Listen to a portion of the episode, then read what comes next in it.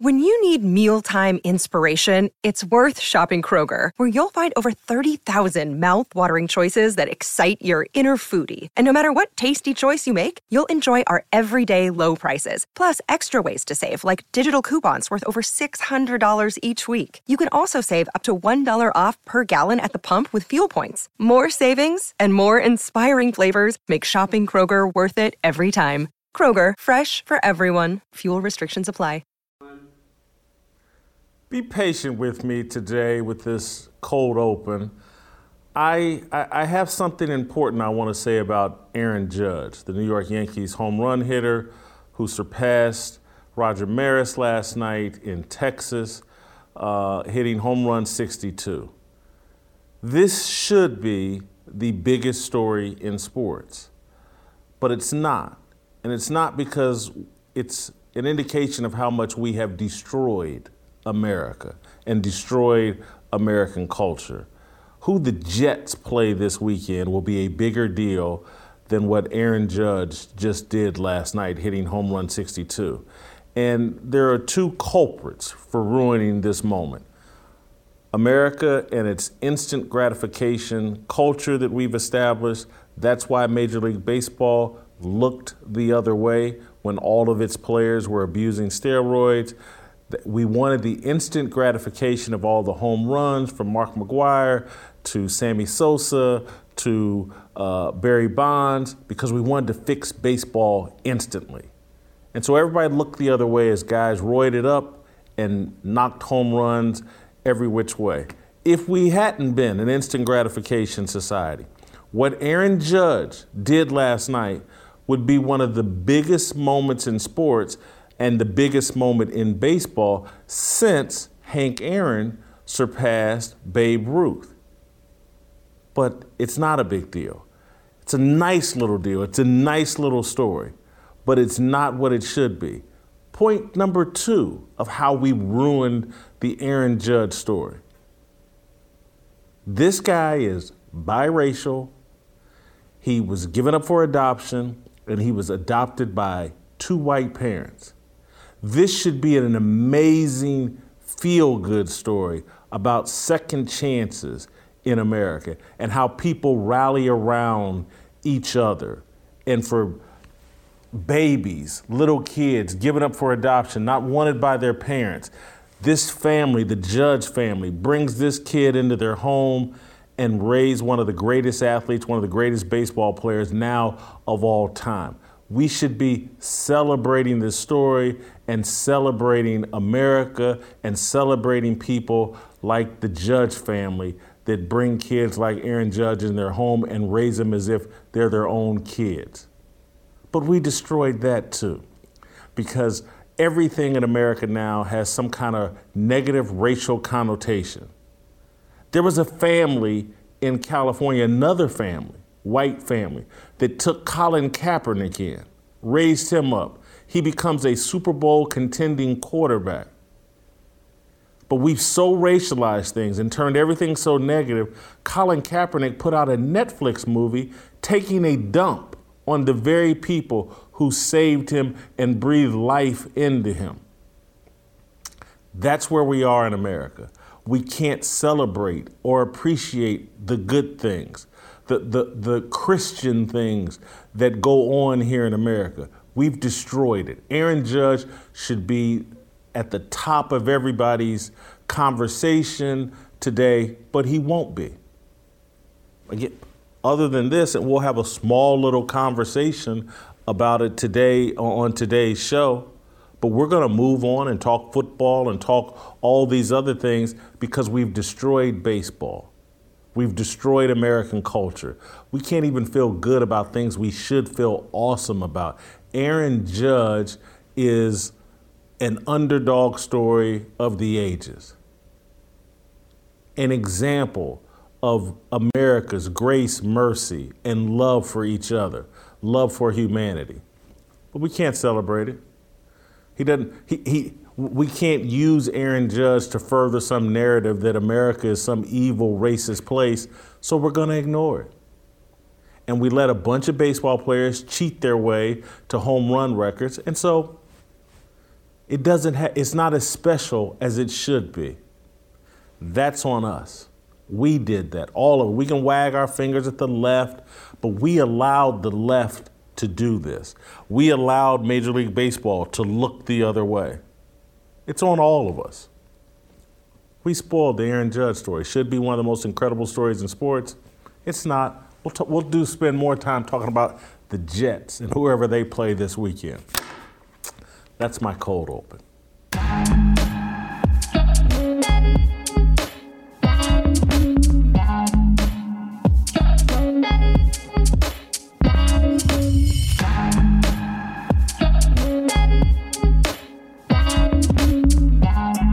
Welcome, welcome to Fearless with Jason Whitlock. I am Jason Whitlock, your host. Uh, so happy to have you here on this Wednesday. It is Hump Day. We're halfway through the week. Uh, the weekend's just around the corner, and man, this show is loaded today.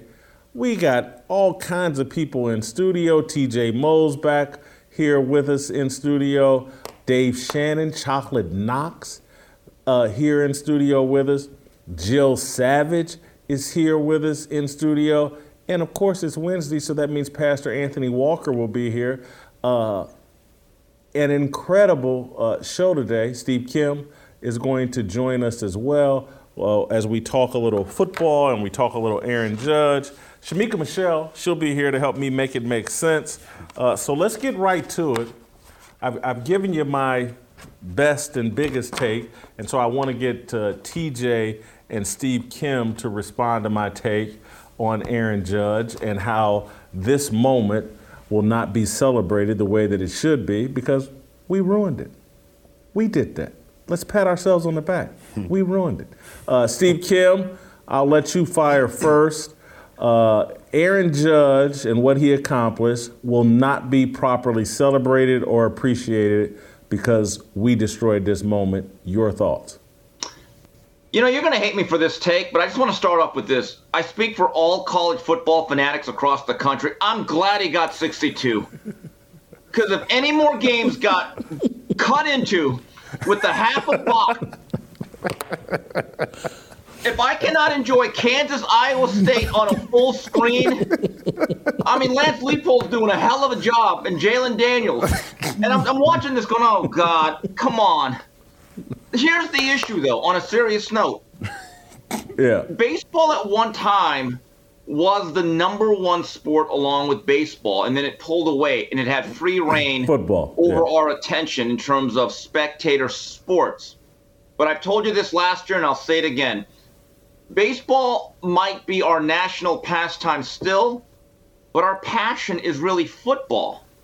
I mean, you everything you said is true to a certain degree. There's no doubt about it. The home run race of 1998 between Sammy Sosa and Mark McGwire, and then a couple years later, the exploits of Barry Bonds, they re-energized the sport. But then you could also argue that they tainted the sport.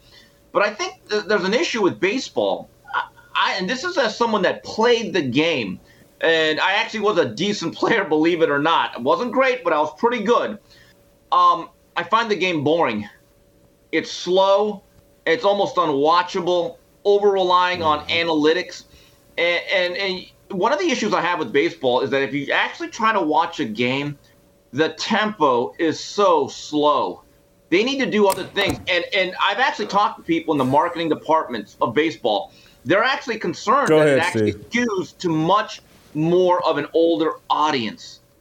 I think that's the bigger issue. I don't think people care about as much about his baseball as they did 20 years ago. Man, I thought it just rained on uh, Aaron Judge's parade. You whipped your pecker out and pissed on it as well. My yeah, God, Steve, I thought I'm, I'm, supposed to be Mr. Negativity. you are? Oh, I disagree with that. Wholly disagree. I, am supposed. I'm Mr. Negativity. Give me a break. I. you just proved that. there, there's a further point to your um, to, to your idea of instant gratification and that is that because of that, baseball was going away anyway. The sport's too slow. It's not interesting to anybody yeah. my age. I, I, don't have any friends who baseball is their favorite sport. And I live in St. Louis, where the Cardinals are the only thing going. And so we would way rather watch an NFL team that left our city and went to LA than we would the St. Louis Cardinals. I'm just telling you. And so the and, and we Mark McGwire was in St. Louis, right? It was great, and there's a lot of people in St. Louis that disagree with me. I'm just telling you, the instant gratification. Everything Steve said is 100% true for virtually everybody in my generation. It's not quite true for people his age, I don't think. Thank you, but TJ. I'm telling you, if I hear, Thank you.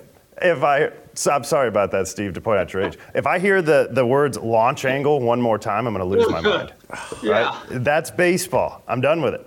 And so, my point, gentlemen, is I get that baseball is past its expiration date as its national pastime. I, I'm well aware of that. I'm not a huge baseball guy. This moment, though, we could all feel the exact same thing we feel now. This game's too slow, it's boring, blah, blah, blah. But if not for all the instant gratification of 1998, and if not for all this racial demonization conversation we had in America, I'm telling you, we would have been caught up in this hunt for 62. We would have forgotten how much we don't like baseball. I didn't like it in 1998. I wasn't into it in 98. But Sosa McGwire captured my imagination. And I started out a baseball fan. I love Mario Soto. I love J.R. Richard. I love Johnny Bench. I I started out as a kid a baseball fan. And then I got off of it and it was like, this is too boring for me. But in 98, I got caught up in it. And if we hadn't had this, this thing would be amazing. His story is amazing. He's adopted. He, he anyway, it would be an amazing, but Well- we, we've ruined it. I still don't think it would be as interesting as 98, right? Because you had two. There was actually a battle going on, so you switch back and forth in, in two cities that were rivals, right? Sosa was right there on the tail of McGwire. You didn't know if it was going to happen. That was an interesting storyline in the days of where baseball had to make a comeback. If it's one guy, I get it. It's still New York, but I, I still don't think it would be as interesting. It's a, it's a dying sport that they're trying to figure out how to get people to watch. And then you have one guy who, how many games did he play? I'm, I'm with Steve. I, I, I know it took him at least two weeks because I watched a lot of college football games where they broke in and didn't let me watch. But so he was stuck on 61 for a long time. Yeah, Jason. You're a bad you influence on TJ, Steve. You're a bad influence. Good. You know what? Is bad being bad or bad meaning good? Now, look, here's the thing. About a month and a half ago, Mario Lopez, he had one of these fancy suites at Dodger Stadium. You know, you get your free food, you get the drink, it's it's hanging out, there's shade. And he goes, Hey, Kim, let's go to the Dodger game. I'm inviting people. It's going to be VIP service. And it was on a Tuesday night. And I was like, Nah. "Well, Why not? I said, No, Hard Knocks is on. Said, What do you mean Hard Knocks? I love Dan Campbell. I think Detroit's a pretty good team. I'm enjoying. That's one of my favorite series. And I've told you this, Jason and TJ. I don't know if I told you this. When Hard Knocks begins in the first week of August, that signals to me, oh yeah, get ready for football. I've literally watched every episode of Hard Knocks ever since its inception in 2001. And yes, I actually thought a reality series that I could watch back home on DVR was more important than going to a live Dodger game. That's just just that's just where I am right now. That that's why I have like this almost this antipathy or apathy, more like it, for Aaron Judge or all of baseball. But I will say this, Jason, about the story about Aaron Judge's background. You bring up a good point. I did not know the backstory, but I think the problem is as touching as that story is, the problem is it involves two white parents. So at that point, it doesn't check a box. You can't even use it. I'm actually surprised they showed the parents at all. You know what's funny about this? Yesterday, someone irritated me on YouTube, and I hope you guys on YouTube are paying attention. Whoever's in the chat or in the comments are paying attention. So, someone in the uh, comments yesterday is talking about all Whitlock does is have people on his show that agree with him. And I was like, how do you say that yesterday when me and Royce got into it and disagreed? Uh, me and Delano disagreed. And now I come out here with this feel good take on Aaron Judge. and Steve Kim, you talk the most Christian person I know into going negative on me, TJ Moe. My God. Thank God Dave Shannon's in the building and he'll be coming on next. I, I, I got to get some probably agrees with positivity in the room. Give me a break. No, no, he won't. Dave Uh, likes football better than baseball, I guarantee you. We'll, Yeah, who doesn't, see. We'll see. I'm gonna move on. I'm, I'm, gonna move on to a topic that I'm very comfortable being negative about. ESPN. Uh, so maybe, maybe, you'll feel warm and fuzzy now, uh, Steve. Yeah. I've mm-hmm. got someone I can take a dump on. Uh, and, and listen, I'm bringing this up because people think, oh, Jason just loves to hammer on ESPN. He just trolls ESPN every day. I'm trying to make a larger point with this next video. I'm trying to hammer, buttress a point that I keep making time and time again. Jason Brown and I got into it earlier this week, got into this topic about these athletes as broadcasters. And again, I'm not, I used to be an athlete. I'm not, I'm, all my friends are former athletes. Uh, I'm not hostile towards athletes, but I wish we would require them to know about what they're talking about. I, I love the ones that actually know what they're talking about. I can't stand the ones who don't know what they're talking about, and there's too many of them because we don't. Rec- they don't have to compete. No one ever. Just like again, I come on this show, and I allow people to challenge my thoughts. And you know, I'll, boy, I'm wrong. You gave me a new way to think about that, or whatever. These athletes live in this protected bubble space where no one can question their stupidity. And the reason why is people send me so many emails, oh, I miss you on Speak for Yourself. I love Speak for Yourself. You know why? Because guys would come on and say silly things, and I would correct them. And people enjoyed watching that. I might come on and say something silly, and the athletes would correct me because my ego isn't wired in such a way that I have to be coddled about everything that comes out of my mouth. And so I'm Steve Kim sent me this yesterday from Domonique Foxworth, uh, one of the beta males over at ESPN. And, and, and I've met Domonique and don't, don't have a real problem with him. He's just fallen into the ESPN beta male culture, although I think he was built for the beta male culture. Uh, but, but, and I really don't have a problem with him, but I, that sounds like I do. But, but, but I want you to watch this take uh, and, and about Tua and just, I'll break it down for you about this guy nails himself and other professional athletes to a cross, NFL players to a cross, and he's just clueless and doesn't know what he's talking about. But I'll explain. Let's watch. It's frustrating to me to listen to and read fans and, and media and everyone being all up in arms. Um, we all got to take responsibility. And I think Mike McDaniel in that press conference, he should have taken responsibility. Don't pretend like you out here um, protecting all the players. Take responsibility for the role that you played in that. And is taking responsibility for not raising more noise before that. He's taking responsibility. All of us and the fans in particular need to take responsibility because it's not just these ugly hits that are a problem. Like every weekend that there's football played, there are players out there who shake hands afterwards and feel fine, but they have gotten closer to having some sort of long term issue or having some sort of CTE. So we all understand that. We accept that. And what frustrates me is all these people, fans in particular, pretending like they give a damn about Tua or they give a damn about football players all of a sudden. When we're in these collective bargaining meetings and we're arguing for to not have Thursday games after Sunday games, to have a bye, to not have a 17 game season, arguing to increase the pay of players because the risk of this game is so damn high, there are not fans up there fighting and throwing themselves all in a tizzy on Twitter because of that. They're yelling at us then like, no, get back and play football. So just keep that same damn energy. You give a damn about Tua now, give a damn about all the rest of the players in the offseason when we're trying to fight to have a second opinion. We have to give up percentage points of our salary cap in order to force the teams to give our players a second opinion in doctors. And don't nobody give a damn when we're doing that. I don't, I'm, I'm, just surprised he didn't start bobbing his head. Don't nobody give a damn about us when we doing that. I mean, this is what I'm talking about, this beta stuff.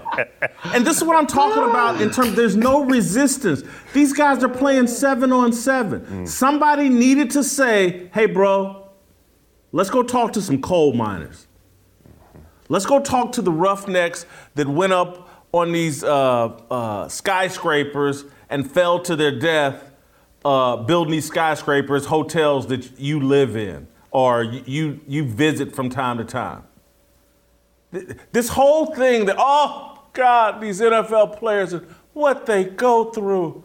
Oh, it's just incredible. And nobody gives a damn. You know why nobody gives a damn? because you signed up, you volunteered to play a violent uh, to play a violent sport, and you're well compensated for it. You get to play a child's game for millions of dollars. No one is going to cry for you. I'm not crying for Larry Holmes, Muhammad Ali. I'm not crying for Sonny Liston. I'm not crying for Conor McGregor or whoever else is in the UFC. Jon Jones. I'm not crying for Roberto Duran, Sugar Ray Leonard. I'm not crying for Terry Bradshaw. I'm not. Fourth grade, TJ, or no, sixth grade, sixth grade. This, this is me, just a little sixth grade kid. I wanted to play football so bad, and we I was on a terrible team, Cincinnati Bengals, Northeast uh, Football League in Indianapolis, and I was the only good player on my team. Other Wesley Grimes was on my team; he was good too, but there was just two of us, and we were terrible. But I, I love football, and I can remember. I think we played on a Saturday. That Friday, I did something to hurt my back. And my mother sat up with me all night, rubbing Bengay on my back so that this sixth grade boy could go play football on Saturday. Mm-hmm. My mother sat up with me all night, rubbing Ben, because that's, Mom, you got to put this Bengay on. I got to play, I got to play. I got, I got a bad back. We didn't go to no doctor. We didn't do anything. It's just my back hurt. Put this Bengay on it. And I went out there Saturday and balled out and played because I loved it in sixth grade. And my mother was right there with me. That's how important it was to me. And so, this how we've softened the culture this much. And I'm not saying what me and my mother did was responsible in sixth grade, but that's what I wanted to do, and that's what these guys want to do. And so I've been so glad to see people like Tom Brady uh, came out with a statement some on the record about, hey, look, man, concussions are just part of the game. Jo, uh, mm-hmm. Joe Burrow came out and said it's just part of the game. And this whole thing now where everybody's sitting around worried about CTE, cut it, he's lying. And everybody knows he's lying because they've been playing this game for a long, long time with a lot less protection than they have now. OJ Simpson has been to prison and back murdered people and back, ran for 2,000 yards. He ain't got CTE. That man looks damn good. Every time I see him on social media, he sounds intelligent, can complete sentences. He's not suffering from CTE. Jim Brown is damn near 90. Still got his faculties, not the greatest, but uh, you know, but he's 90. Stop it. And somebody at ESPN, Put some resistance on these beta males. Run them off the air if they can't take it. It's driving me insane. That's my take. any, any, any, well, so you guys want to go ahead and disagree and yeah, tell me how I do. stupid I am? Again? No, no, I, am a fan of that one. So if if CT, I don't believe in CT, but if it does exist, Domonique Foxworthy has it, and it, apparently it turns you into a beta male. Yeah. Um, that that's number one. The second thing is, we do this societally to people. We do it with athletes, we do it with actors, we do it with people who have money. We think, oh, they've made it, so they must be right. They must be smart. And most of them are idiots. And they get up and they go fully unchallenged. I'm telling you, there's a lot of really rich people that are really stupid, but they've got $10 million and they sit at the table and everybody nods along while they give their really stupid opinion that doesn't make any sense. Last part of what, what uh, Foxworthy said there was he said, you know, everybody needs to take responsibility. He said, head coach McDaniels needs to take responsibility. Well, I guarantee you, and I'll bet we could find it, when Anthony Fauci said you need to take this vaccine, there was no second do your own stuff. It was listen to the experts. Well, are you supposed to listen to the experts yeah. only when it comes to a vaccine? Or do you listen to the experts who actually know yeah. something about neuroscience, right? How about Tua taking responsibility? Because uh, everybody's talking about him going back in that Bills game. And so, literally, it, Tua is no different than me in sixth grade. There's a football game, I'm playing. I'm gonna, I'll yep. deal with the ramifications afterwards. But I'm playing. You're gonna have to drag me off this field. And so, Tua, if, if there's a good chance the reason Tua went back into the Bills game if he was concussed. if he was concussed is because he wanted to. And he may have lied to them about the symptoms because he wanted to play that bad. I've done that. Have I, I told you this story? I, we were playing against uh, Kansas. This is in college. And I got knocked out on the field, right? Took a handoff, reached the ball out. Somebody hit me at the same time, hit my head. You can see they zoom in on my face. I'm out. Tim Barnes, our center, Blaine Gabbert, picked me up. I'm running while I'm out on the way to the sideline. I get to the sideline and stupid question after stupid question. Hey, how'd we get to the field? What are we doing here? How'd we score? I was the one who scored, right? And my dad's sitting in the second row, and uh, medical staff, me and everybody, we're good. Went right, didn't miss a drive. I knew what I, I knew I was concussed as soon as I came to, and I wanted to play football. And that's what people who like football want to do. Yeah. Guys, I've never checked the bio of Dominic Foxworth, but I think he's from Napa Valley because he's got a lot of wine. Give me a break. I'm a fan. I bear no responsibility. And he said it himself. This is on the players' union. You guys acquiesced. Part of your collective bargaining agreement, which the Players Association has infinitely more say than a fan, uh, they're to blame. Put the onus on them. That's the reality of the situation. And by the way, part of this new concussion protocol whether you think it was too light, too easy, too lenient, or very flawed. None of it actually, it's like the team doctor, the neurosurgeon, third party, but they don't go to, all right, now let's check in with the fantasy league owners. What do they think? I mean, how many leagues are on the line if he doesn't get, that, that, that, they don't even have a hotline. 900, hey fans, yes or no, should Tua play? Call in. This ain't American Idol. The other thing is, though, this is all part of the new thing that began in 2020, the more than an athlete thing. Can we be honest about it? Look, I got some Miami garb on. I'm making a stupid decision to go to the UNC game. I'm going 3,000 miles to see my beloved Hurricanes. Now, those young men that suit up for the U, um, I don't give a damn about their biology degree. I don't care about their GPA. I care about the game. I like the football program. I'm not going to lie about it because that's the most honest way to be about it yeah, do I want these kids to do well in their life? I guess. But at the end of the day, I'm there for the football game and the football players. I, I mean, if, I went to an Anita Baker concert, paid good money, and I love Anita Baker. She's a very important part of my Sunday yoga. And she just walked out on stage and she said, You know what, guys? A lot of things have been going on with my life, and I'm more than just a singer. That wouldn't be good with me. I'd be like, ah, ah, ah. nope, nope, nope. There's no one in the world I want to see. So I don't care what's going on just because uh, I better hear some sweet love. Get your ass out there, Miss Baker. I love you, but you are a performer. Do your damn job. I'm sorry. I, I don't get this. Like, guys, if you called a plumber or a carpenter because you had some issues around your residence and they showed up and they got all their tools out and you're thinking, okay, honey, don't worry about it. We got this fixed. None of them ever say, God, you know, guys, I'm really worried about society. There's certain things that really worry me about white supremacy and the economy, and I, I, I, I don't think I want to do the job. But hey, pay me. It doesn't work that way, and I think it's all part of that movement of this activism. And it's funny. I would love to have gotten the real reaction. I think it was Jeff Saturday that was next to Dominic Foxworth, because you know that he's probably thinking, "Are you crazy?" But but he can't say it. So you can't even have an honest discussion. Look, I am not questioning the sincerity of his statements. He believes that, he believes that. You're telling me that whole panel actually agreed that responsibility is shared by the fans? I find that very hard to believe.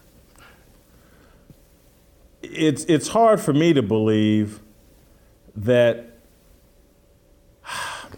it's hard for me to believe that they've created an environment. Well, and again, it's because Domonique Foxworth is black. And so Jeff Saturday's afraid to challenge him because he's afraid yeah. of what Twitter will do.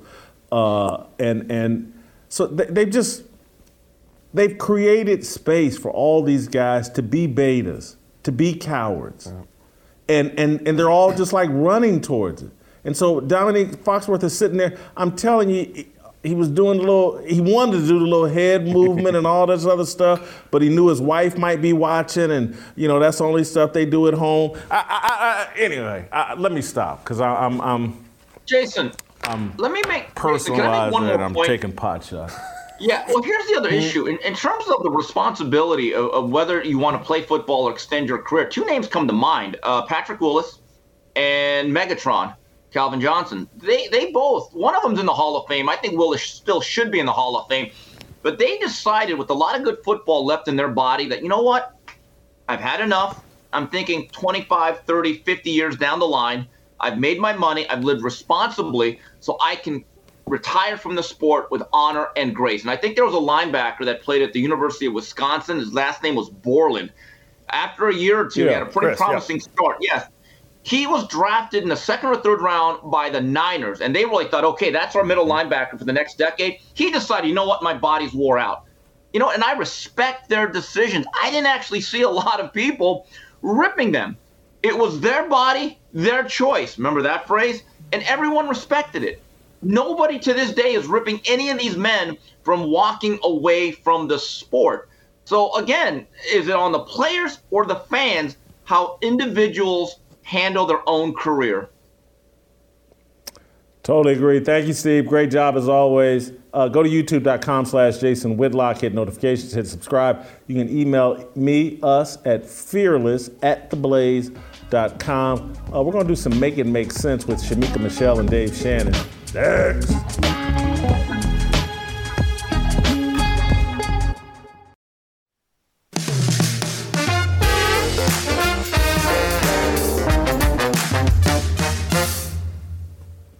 Right, welcome back. Uh, time to do a little make it make sense, and I've got two people that are going to try to help me make sense of this uh, latest video, uh, which I think says it all. Uh, I think Saucy Santana and Trina have put out a video uh, directed at, I would have to assume, black voters.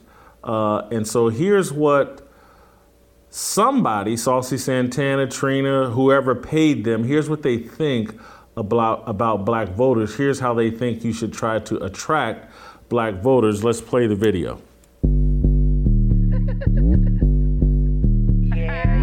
Trey Tracks, I think we got one. Mm-hmm. It's voting season, bruh. No voting, no loving. No voting, no touching. No voting, no nothing. No voting, no fucking. No voting, no fucking. No voting, no loving. No voting, no touching. No voting, no nothing. No voting, no fucking. No voting, no fucking. BLK app looking for some action. The homie Scott was heading. Face is a nine, abs a ten, D is a mm, to be determined. He got mad jokes, he don't seem broke. The only red flag, he said he don't vote. This, this midterms for all the single cuties. Wanna hit this booty, gotta do your civic duty. No voting, no loving. No voting, no touching. No voting, no nothing. No voting, no fucking, no voting, no fucking. No voting, no loving. No voting, no touching. No voting, no nothing. No voting, no fucking, no voting, no fucking. Yeah, don't stop now. Stuff my ballot box again, but my homegirl through. Put the buy in partisan. Politics be so nasty. Make me wanna flirt ya. Show you how to be a poll worker. Uh, legs in the air, I don't care. Anyone could get it. Universal health care. If you wanna come, come before the deadline. Come in the jacuzzi, gerrymander this coochie. No voting, no love, No no voting, no touching. No voting. No voting, no nothing. No nothing. Can't let me down, gotta stand up for something. No voting, no loving. No voting, no touching. No voting, no nothing. BLK, we gon' stand up for something. yeah, that's right. No voting, no loving. If the coochie is the goal, go hit the pose. Period.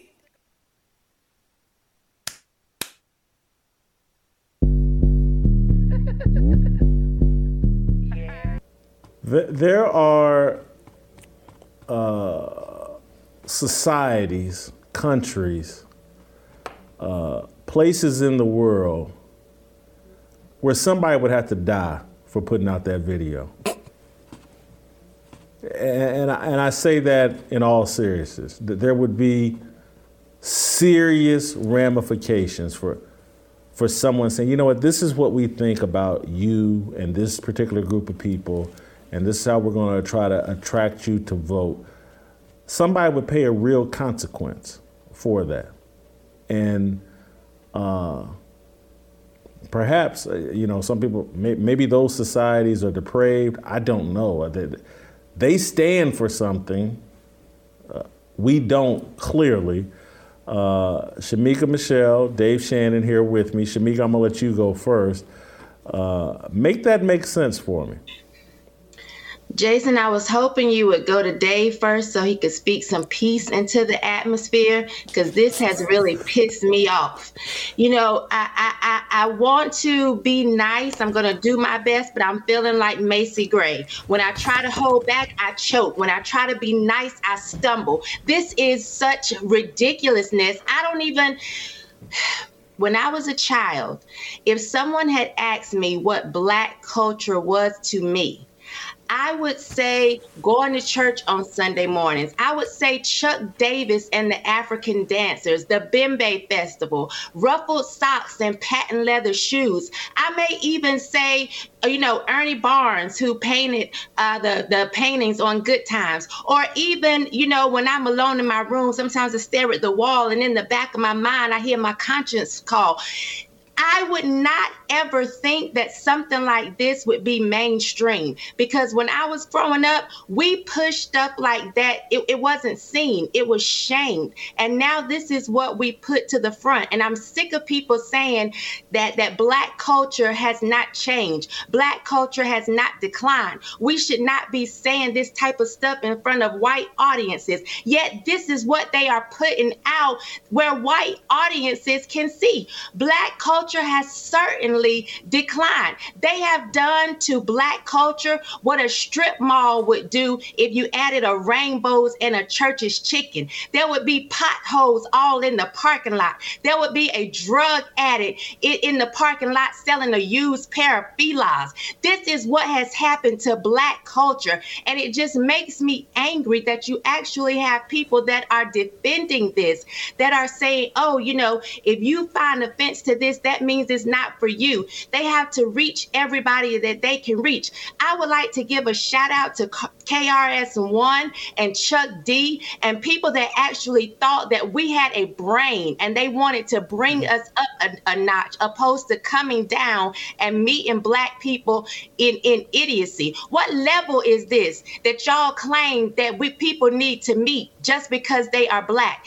This makes me angry. And what makes me even madder, Jason, is that you have Trina, a 40 year old woman over 40 who should know better, who should be an example, who is pushing such irresponsibility. It makes no sense.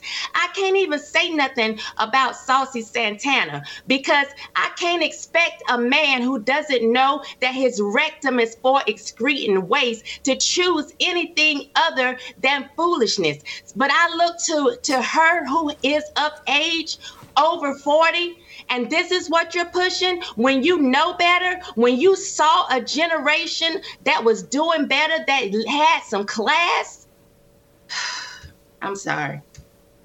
Jason, this makes me angry because Steve Kim said it best when he said, You show what you think about somebody with your expectations of them.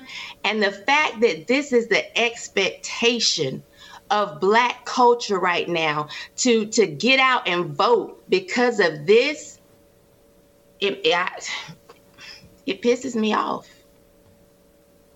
dave well, I'm gonna help y'all out. I'm gonna bring some peace, Shemeka. Um, you guys don't understand. This is actually a good thing. This video, I'm gonna make it make sense for you guys. This video is an abstinence video. See, the Democrats know that the black culture right now really do need to be working on sex only inside a certain context of commitment. And so they move that commitment to voting, and they know that the conservatives are going to stop black people from voting at the polls. And so when the black guys go out to vote, they're not going to be able to vote. So then they're not going to be able to get none. and since they're not going to be able to get none, it's going to fix the abstinence problem that they have in the black community. You guys are just looking at this wrong, and you guys need to have a better spin on this to understand what they're trying to do. This is one of their great ploys that you guys can't see past, like Black Lives Matter. And if you guys were in tune with what they were doing, you were able to see how this is a great thing. Uh, ooh, that hurt. Uh, I ain't gonna lie. That, that, that took a whole lot of work to pull off. I don't, I don't. That's know. pretty good. Yeah, that, I'm just that, trying to make it make sense for y'all. You know? That, that's pretty good. Right. All right. Now you've given your sarcastic take. now give me your real take. I, I think this is really interesting. Sometimes when we look at the left or we look at uh, liberals or we look at people who are in the world, we think that they don't have any sort of commitment or covenant realities, right? We think that they're all gone. There's no moral value there. But that's not true. If you look at this video, what they've done is they moved the bar from no sex until marriage, which is what the standard is, to there's only sex after voting. So they have a covenant commitment, but they have a covenant commitment based on a governmental idea and, and of and value. And they move the bar from no sex before marriage to only sex after voting. And they're allowing, this is the, it was so weird to watch the video. They're allowing a guy who is dressed up and acting like a woman to tell women not to give men any sex until they vote. Mm-mm, no, I think you misinterpreted Saucy Santana. He, he's, he's saying, and the video is saying, that black men are switch hitters and that in order to get with a black woman or to get Sa- Saucy Santana's booty, he said something about no booty, blah, blah, you Right, to right, get right, this right, booty. right. He- he's basically saying that, you know, many of y'all are switch hitters. You've been in and out of the penitentiary. I know how you get down, and you can't get none of this Right. unless you vote. But notice that the imagery wasn't him who was back and forth on the dating app because there's still a yuck factor to it. Right? They, they definitely tried to play the thing that is beautiful. He ain't beautiful. That's gross and nasty. They didn't have him with some other dude on a dating app talking about, hey, you can get it, and him taking a picture of his booty, showing it to another guy. Because they know that doesn't work and that doesn't play. So they had to take cover, just like the whole homosexual movement has done, and hide behind and take cover of black people, right? Like, so you look at the whole civil rights movement, homosexual movement have been behind, waiting for their opportunity to take charge. They're still trying to cash in their chips. He's doing the same thing. They didn't go a straight pro gay thing because they, they know that wouldn't work with us. Dave, I, you can get gayer than that video. Oh, yeah. There's there's an extra there's another layer, but I- Have, I, I, have you been to Atlanta? Shamik, you gotta help me on this one. You know you can get gayer than that video. Yeah, be the arbitrator. Can you get gayer than that video, Shemeka? I, I don't know. It, yeah, you can get gayer than that video. Have you seen the video where it's like, um, you want to do it in my butt, in my butt, you want to do it in my butt? Oh, there is a gayer video. But can you imagine Martin Luther King fighting for civil rights in some tight pants and press on nails? Could you imagine Rosa Parks talking about Jerry gerrymander this coochie? What what is wrong with us? What's wrong? And what is wrong with the people that turn a blind eye or continue to say, y'all are being judgmental? Nothing has changed with black culture. Lies. Lies. Well, what they're really saying, what I hear the most is, what about January 6th? What about the mm. Proud Boys, the Oath Keepers? That's the real problem. If there were no Proud Boys, we and if, we wouldn't see Saucy Santana. This wouldn't be happening. If there wasn't gerrymandering, if it wasn't for the white man, everything with the black man would be perfect, and we'd be living in Wakanda. See, they don't have these problems in Wakanda, uh, you know. So I, I, I, I, this whole thing just—it's an insult. It's a slap in the face. It, it, it Shemeka, you kind of hinted at it either in private or maybe you said it. I- We've talked, and I can't remember you said it on this show. I just can't remember. But I, I, I watched that video, and it's like, I gotta disassociate. I don't want to be associated with this at all. This ain't it. This ain't me. Th- This is. I don't want to be. Don't confuse me with that and and and don't attach any and so it's for the first time in my life i'm just like just call me a christian. Take the black off of it. I, am not a part of this black culture. D- don't invite me to none of the events. I don't, I don't mm-hmm. and maybe that's why i haven't been to atlanta because if this is atlanta I, I you know I, miss me. And i used to love atlanta. Yeah, I, you know, I don't think this is black culture. I think this is what social media makes us think. I think social media, all those views aren't views of hey, let's get behind this and let's support it. I think social media has a ability to make us think that small things are bigger than what they are. Now, is black culture in this desperate way? There's no doubt about it. There's no doubt about it. But I think that there is a very strong black culture out there that sees this and says this does not represent us. And they've been out there for a long time. They don't get the mic in the same way. These are the black mm-hmm. people who are doing the things that they're supposed to be doing. They're raising families. They're loving their neighbor. They're building church okay, communities. Dave, oh, here's where I'm gonna disagree, though. Okay. And I'm sorry for cutting you off. No, no, no, that's good. Because again, they're trying to bait black Democrats, liberals into voting. Yeah. 90% of us vote for the people that put this video out. Yep. And and 90% it's it's a bad look that we're not jumping ship, that we're not saying this is a bridge too far, that that that the people, the party we have all this allegiance to is saying this is who y'all are. Saucy Santana and Trina. Yep. And and throw your legs up and gerrymander this coochie.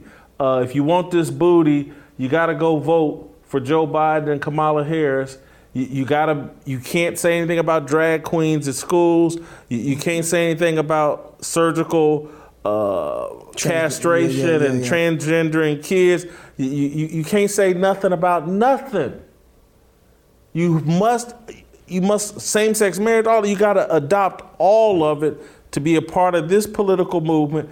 And and this is what again. I'm thinking. Of, I can't remember who does Ice Cube had a song where go. This is what they think about you. This is what they think about you. This is what Shemeka, you can help me out, but that's what just kept running through my head. It's like this is what they think about us. It, it's just offensive to me. Uh, I'm, I'm still trying to figure out how the large majority of black culture even would support abortions. When I talk to black pastors, I talk to my friends that are in the fight. The, what they tell me is, listen, those aren't my values, those aren't my principles, but I hold to a lot more in the platform than what they're marketing out there. That's what they'll say. And they and I, I I'll say the same thing you say, Jason, which is, why don't you come to a place that will allow you to be openly Christian and engage? And I think that um, part of part of what they're trying to do is say we've had we've been in the Democratic Party, we've been fighting the Democratic Party, and we're going to continue to fight in the Democratic Party. Last time I was talking with you, some a bunch of people hit me up and said, "What do you mean there's no pro-life Democrats?" Um, they they came out. I was like, I wish you guys would come fighting at me about the pro-life Democrat stuff the way, you know, at this other side that way. The way that you guys want to come out at me about saying there's no pro-life Democrats. I don't. I've never seen you guys in the public square, and it's because they stick together so long as they can get the things they want. They're promised certain things and they're taking the bait.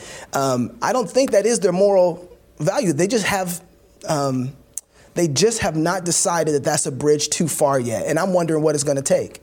I don't know what it's going to take. But I just want to keep letting them know there's a place for you over here to fight. There's a why don't you be a Christian, stand up and let them kick you out.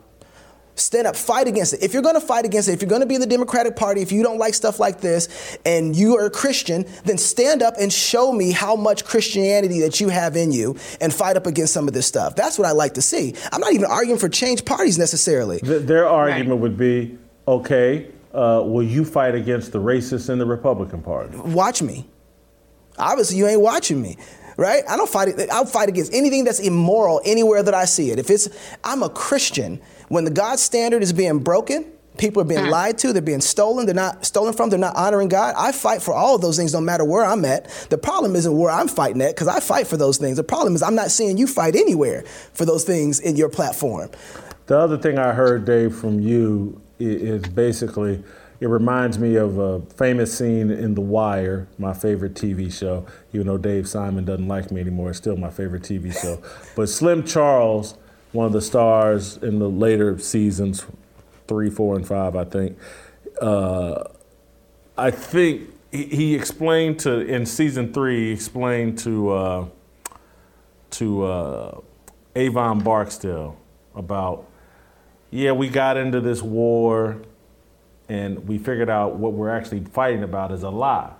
But he said we're gonna fight we're gonna fight on this lie. And it mm-hmm. was basically an analogy that they were making to George Bush and weapons of mass destruction. Mm-hmm. It's like we entered this war on a lie. Now that we're in it, we're going to stand on that lie and just continue to fight. That's what I see mm-hmm. happening. We, we, we bought into this whole Democrat thing on a lie that, oh my God, this other party is evil and we're your best friends and we got policies that are going to liberate you and put you on equal footing with black people, uh, with white people. And really, what they no, we're going to emasculate your men, destroy your family, uh, dumb down your kids, make you totally dependent on the government. But it's like we entered this war on a lie, and we're gonna stand on this lie, and we're gonna fight on this lie. We're come hell or high water. It's like I've chosen a lane and I'm sticking with it. Shamik, I'm gonna give you the final say. Take as long as you want or as little as you want, and uh, y'all haven't made it made sense for me, and I don't feel any better after this segment. It's an abstinence video, Jason. That's all. Yeah, this, you know, listening to Dave, this makes me think about the separation of church and state. If it was for the government to not have so much say in the church, it bothers me that I'm watching the church bow and bend a knee to the government or to, to society in general. If we're supposed to cry loud and spare not, if the Bible says never let a rock cry out in your place, why are we allowing other people to dictate the fact that you're a Christian and you can't speak up and speak out? I had a pastor say to me that one of his his parishioners asked him, "Why didn't he say anything?"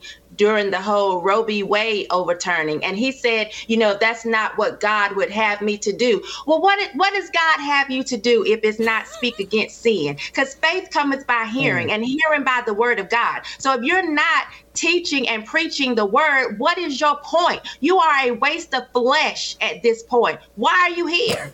Why are you even carrying the title of pastor or preacher if you don't want to preach the word? Sit down you might as well be like the person in the club it bothers me that we have we have uh, more abc stores we have more churches than we have abc stores or liquor stores but we got more drunks than we have christians what what are we doing what what what are you doing if you're not preaching the word and calling yourself a pastor or a man or woman of god that i Thank you, Shemeka. thank, Thank you. you. Great job. Uh, get your Fearless Army swag at shopblazemedia.com slash fearless. Uh, we're going to pivot back to a little more sports and Tom Brady, uh, somewhat sports. Tom Brady and Gisele seem to be headed toward divorce. Uh, Jill Savage and TJ Moe are going to talk with me about that first. And then Pastor Anthony and TJ and Dave Shannon are going to come back. We'll have some Tennessee Harmony where we'll continue the conversation on the fallout from Brady and uh, Gisele Bündchen getting a divorce. All of that and more. Next. No regrets in our decisions. We all wanna go to heaven with freedom. It's my obligation, no hate, discrimination, raising up your hands for freedom. Families have a lot going on. Let OLLY help manage the mental load with new cognitive help supplements for everyone four and up, like delicious Lolly Focus Pops or Lolly Mellow Pops for kids. And for parents, try three new Brainy Chews to help you focus, chill out, or get energized. Find these cognitive health buddies for the whole fam at olly.com. That's O L L Y.com. These statements have not been evaluated by the Food and Drug Administration. This product is not intended to diagnose, treat, cure, or prevent any disease. All right, welcome back. Uh, time to talk a little Tom Brady, Gisele Bündchen. Here to do that with me, TJ Moe back in studio with me, Jill Savage as well. Uh, guys, yesterday I talked quite a bit about this with uh, Steve Kim. Uh, I made my position clear. I'm Team Gisele. Uh, I think Tom has been unfair here. He should retire. He told her he was going to retire led her to believe he was going to retire. Page six, uh, the New York Post is reporting that Brady and Gisele have both hired divorce lawyers. Um, and, and so I, I just want to just start there in terms of my, the reason I'm Team Gisele is because if you lead someone to believe that you're going to retire and you're going to start doing things differently as it relates to your family, that person sets up their expectations. Happiness is based on expectations. And, you know, this guy, after 39 days, says, Yeah, I'm going to play football again. And again, I don't know if that's the primary reason they're getting divorced, but it is the reason why I'm Team Gisele. Uh, your you guys' thoughts on on this? I think it's it's just another bad look. For, and I say another like there's a long list of them, but it's a bad look for with- Tom Brady. With uh, Yeah. Angela Moynihan.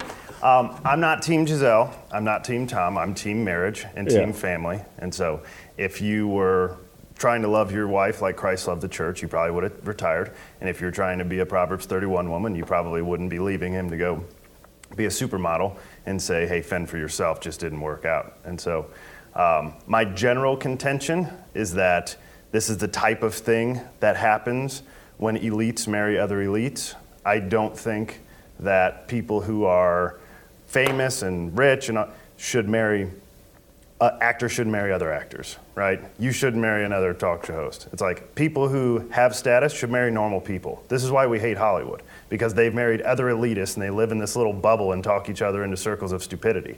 I would much prefer that you marry somebody who's normal, who can bring you back down to earth. And so this is a product of that. TJ dropped that on me like two minutes ago before we came on, and I was like, "Oh, you know what? I because we had a celebrity should you date celebrity show, Yes. right?" And I said, "I thought I think that celebrities should date other celebrities," but after hearing his explanation of this is why we hate Hollywood, you are making me rethink all of that now because it, to me it was the it was the power structure and you need to be somebody that is seen as equal to you in, in the money and all of that like just so that they understand your world and he's like but don't make them understand your world make them That's right. understand the real world They don't You know understand normal people. i do think that if, if we had that going on throughout the country we would be a better place so I am definitely going to question my position on celebrities dating other celebrities after this. But if I had to say, I would still be Team Gisele in this scenario only because Tom said he was going to do something. He then didn't, you know, according to page six, didn't really consult mm-hmm. her. and she wasn't, you know, she went out there and she put the nice Instagram message about, oh, he's going to retire. We're so excited to be a family again. He unretires, no word from her. It was, it's a pretty clear dynamic of, of what's happening there. But yeah, if you're gonna if you're gonna say you're gonna do something, and after this long, and it's it's difficult for athletes to retire. We mm-hmm. get it. It's not a normal person problem, but for athletes, it is one of the biggest things that they go through in their life, trying to step out from an NFL career back into whatever else. And we know we know Tom's going to be working as a broadcaster and ambassador for Fox, but that transition still could be very scary for him. But you know, at some point, it's not all about you, even if you're the man of the family. And who's to say this is Gisele who is deciding on the divorce? Because that's part of our assumption that, like, Gisele's dissatisfied because Tom went back, and so she's like, mm, enough with this. I can't continue on with this marriage.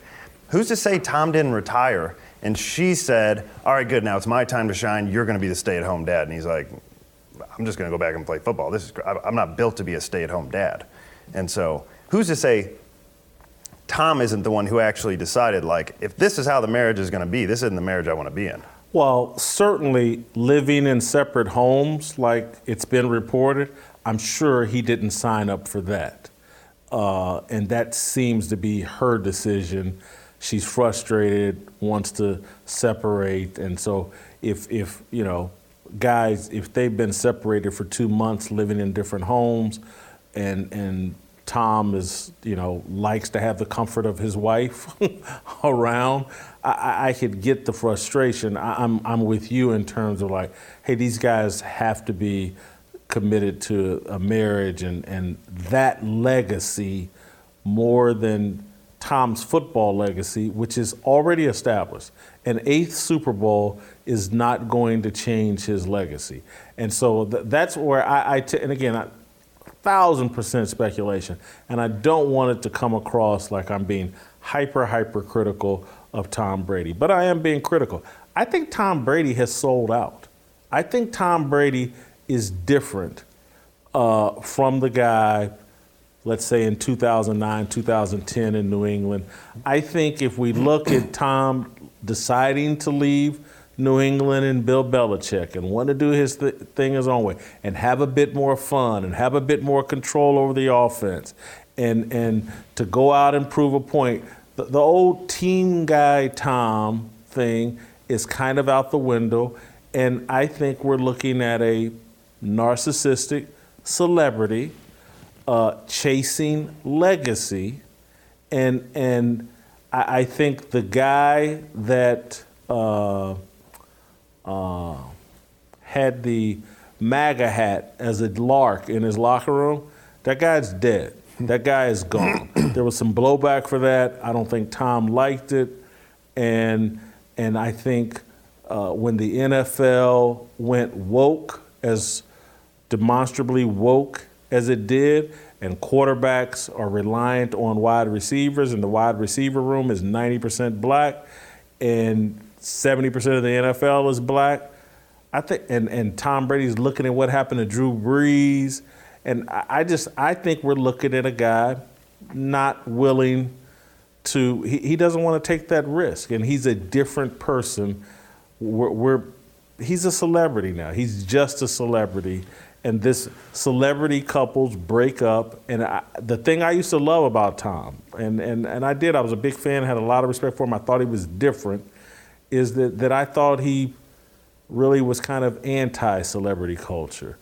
Uh, but now I, I, think he's just as much a celebrity as anybody else. I think there's a strong argument to be made that uh, Tom's the same guy he always was, and that was never necessarily a team guy. The team guy is what allowed him to get to the place where he was the greatest ever, and that was that was all his intention ever was. Right? He had to take less money to get better people around him, so he could have another ring. So you, in the end, you're like, well, that's a team guy because he wanted to win a Super Bowl for the team, and what, but Tom wants to be the greatest ever. I've told you the the um, I'm friends with a guy that played tackle for him on one of their Super Bowl teams, and he was telling me that you know after they won their first Super Bowl, there was a 60 minutes moment. It was it was the actual come to Jesus moment that a lot of people have. First year starter, you're a young kid, you win the Super Bowl as a nobody. You were a backup five minutes ago, and he got on 60 Minutes and he's like, there's got to be more to it than this, right? And that's when the Kurt Warners of the world, right, turn to Jesus and say, okay, that's it. Obviously, I've gotten to the pinnacle of where you could possibly be in this profession. That's not going to satisfy me, and so I need Jesus. He didn't do that. He put his head back down in the sand and said, I want to be the greatest ever. And this is that legacy.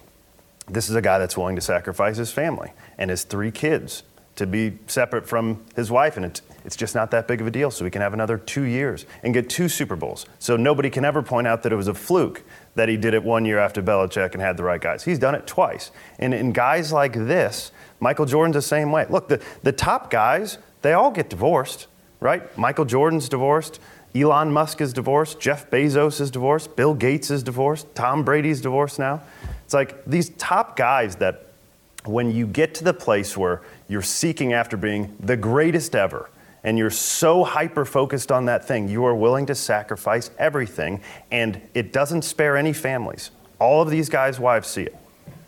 I've been in that mentality as it relates to being a sports writer. And again, it, you know, I'm 10 years older than Tom Brady, and I can tell him it ain't worth it. Yeah. Uh, that career legacy and all that stuff, it's, it's just it's not more important than family. This guy's got three young kids. That that that's going to take a toll on them. And again, I can't put all the blame on Tom because I have no idea. None of us have any idea what the dynamics are. But but I, I do think he's a bit too legacy obsessed, and and I say that having been there. I stayed at the Kansas City Star. I'm about to be completely. I got in a pissing match with the Kansas City Star and stayed there five years longer than I should have to prove a point.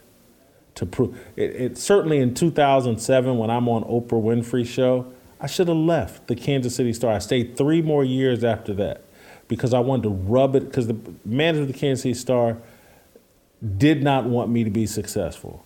And I wanted to rub it in their face. I don't need you. I'm the greatest to ever do it. I, I wanted. That's why I wanted to win a Pulitzer Prize, and I, you know, I came close. I won that Scripps Howard deal, but uh, National Journalism Award or whatever. And they had this dude, Joe Posnanski, who, uh, you know, okay feature writer, uh, played loose with the facts or whatever, but that's who they were all into.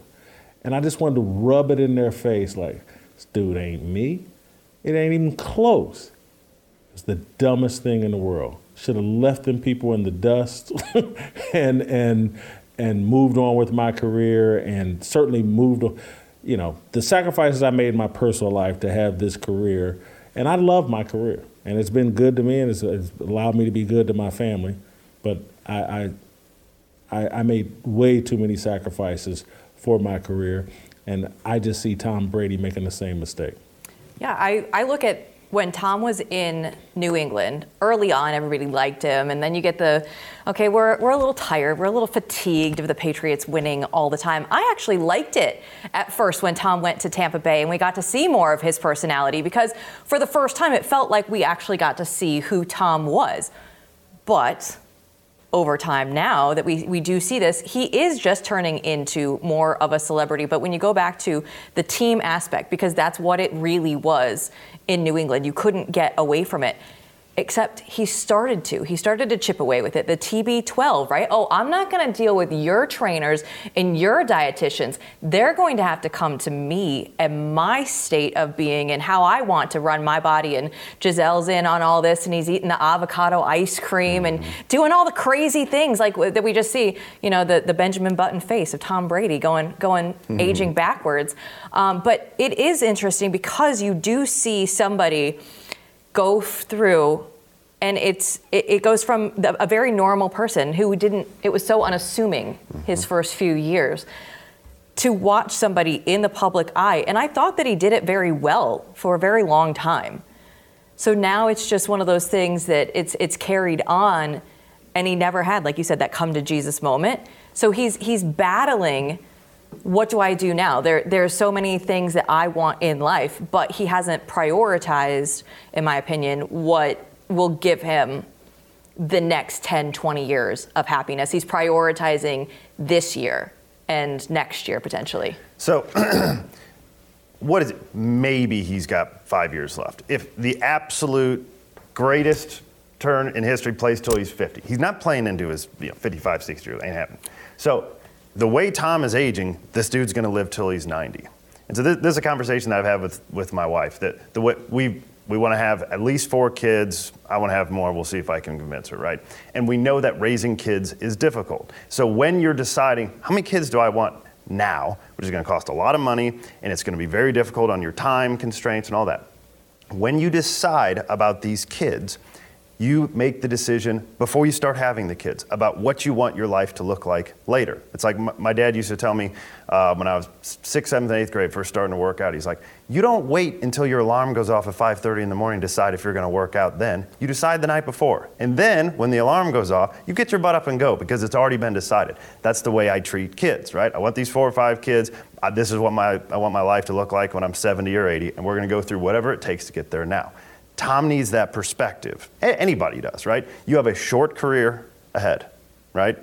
Two years, maybe three. How about look like what you want your family to be like when you're 75 or 80? Because you got a while to go here. And if you're taking care of your body, in your future years, the way you have in your past years, you're going to be around, you're going to be healthy, and you'd like to enjoy it, I would hope, with somebody that you've built this life with, instead of now sharing four kids with two different women and whoever you decide to go date next will probably be 30 and in need of kids, although Steve Kim thinks he'll be 26, 27. Here, here was one of the first things that raised a red flag for me with Tom Brady. Not one of the first things, but another thing that raised a red flag with me with Tom Brady. I was shocked when he got on Twitter and when he, uh, and that was in 2019. I was kind of like, this doesn't, Tom Brady on Twitter or whatever. Michael Jordan doesn't have a Twitter account, I don't think.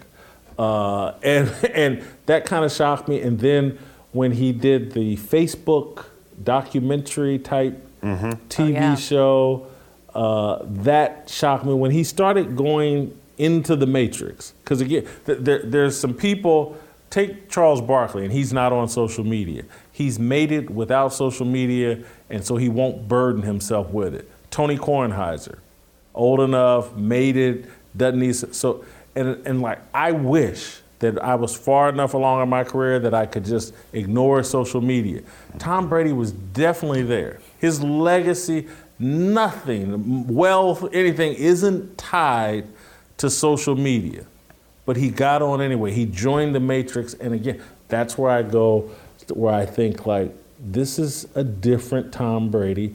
He's just become another celebrity influencer, and so he's not someone of real great substance.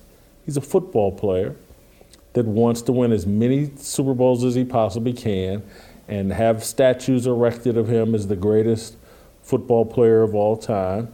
And that's all he cares about. And, you know, that type of effort, when you decide to marry a woman that's worth a half billion dollars, is going to lead to divorce. And that's why he should have married a waitress. Mm-hmm. And then he could do whatever he wanted to do, and he could play football as long as he wanted to. Because, you know, waitress be like, well, I guess I could go back to Waffle House, or I could sit here and wait for Tom to quit playing football. She would have stuck it out. I think that's right. Also, when you have two very career-driven people, it's a, like I'm sure when he got there, she's like, okay, I'm going back to being a supermodel. I only have X number of years left, and you're going to be a stay-at-home dad. And guys like Tom Brady are not wired to be a stay-at-home dad. That was never going to work. So if that was the expectation, it's something they should have had decided at the beginning. I couldn't be a stay-at-home dad. I've got a I've got a one-year-old right now. Wouldn't happen. Well, I bet, I bet her default position, like, man, this dude's gonna keep playing football. I might as well care about my career just as much as he cares about his. Uh, you know, we. I think she thought their second career was going to be family, and uh, he he's not. He's never wants to have a second career. He'll play football as long as he's healthy enough to. If I don't I don't think so. I, I think she was she put her career on hold and was ready Yeah, to go back. the, Everything rumor, I've read. the rumors were that she said, now it's time for me to resume my career. I have goals, interests, passions. I want to go back to do this. I think things. that's And out of anger. it probably is. Yeah.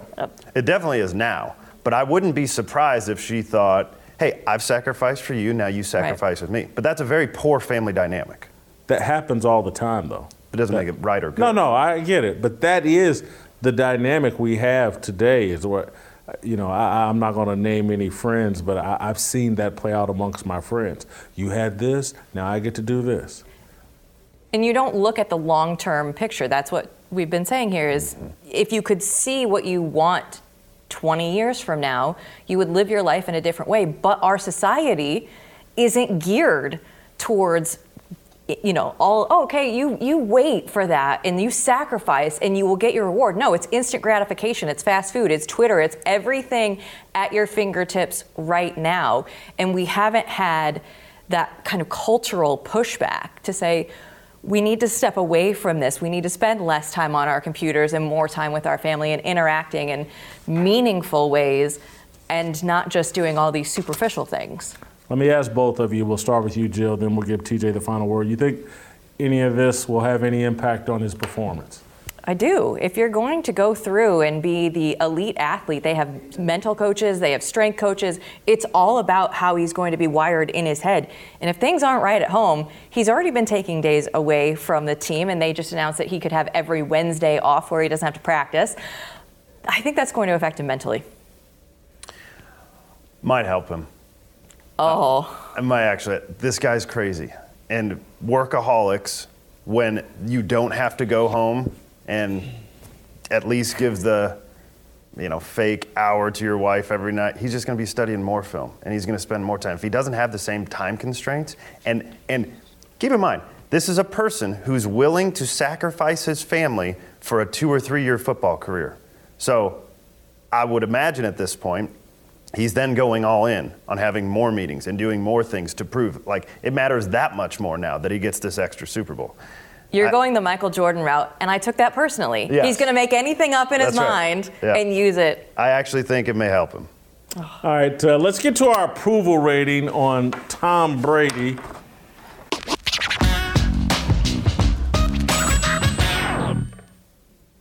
Uh, job performance, we'll start there. Uh, they're two and two. And I know he's got decent stats, and I know his receivers have been uh, hurt and banged up a bit, uh, but I can't go higher than a 20 in job performance. They got a 500 record. I give them a 20. Jill? Uh, I mean, I'm not going off of the this year performance. I'm going lifetime performance. And This as- isn't a lifetime achievement award, but go ahead. GOAT Go ahead. Now, he gets a 24 for me. 24. Yeah, he's not two and two. I think he's seven and three, and that's a Super Bowl record. Um, he gets a Two 20. and two right now. Do I get job? It's a job performance right now. It's an instant gratification award. But I, go ahead. You got him perfect. I'm he sure. is the greatest quarterback to ever do it. He he right now is doing it with uh, Godwin, whose shoulder doesn't work. Mike Evans, who finally came back last week after getting thrown out the week before. Um, his tight ends are hurt. There's nobody there, and he's still making a game against the Chiefs when they're at their very best. Pretty decent. Without Tom Brady, they lost that game by 50. All right. Uh, TJ's got him at a 25. All right, let's go to character. Uh, I'm right, you know, toward the middle here. I, I'm not going all in on Tom about this divorce because I don't know the details. Uh, but it is a, looks to be a failed marriage. Uh, I've already ripped him earlier this week for inviting Antonio Brown into his home. Uh, this guy only cares about winning, so I gave him a 14 in character. I did 16. I'm right with you, like right there in the middle somewhere. Not too high, not too low, because we don't know all of the details, but. I want to be an optimist. I want to think the best of Tom Brady. Now, again, if this was Tom in New England, that number would probably probably be way lower. I like I liked the Tom Tampa Bay at the beginning phase. That's what I'm holding on to here. My number would be higher if he was in New England. I'm going with a 10 here. I actually don't think he's a real high character guy. Uh, he had a kid early on with, what's her, is it? Bridget Moynahan. Bridget Moynahan, I think I said Angela before. Bridget Moynahan could have married her, wasn't a big enough deal that he has now, I think, a 15 year old son. Moved on to marry the number one supermodel in the world. Still wasn't enough to sacrifice with her to stop his career from two more years, and so is now moving on again. I also didn't really like his exit from New England. I think he should have finished his career there, shown some loyalty. I gave him a 10. Mm. All right, like the authenticity. Uh, I, I'm I'm starting to wane on how authentic Tom Brady is.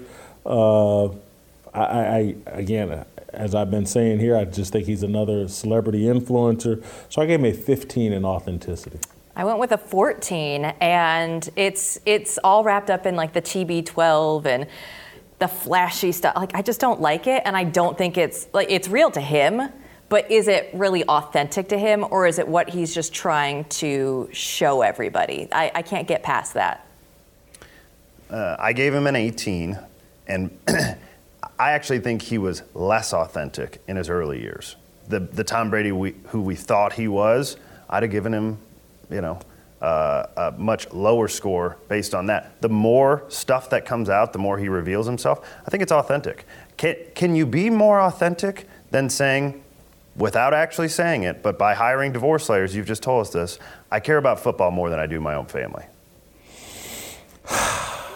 Yeah, I guess that's it. Factor. I don't like that he's aging backwards. and, and women probably love it.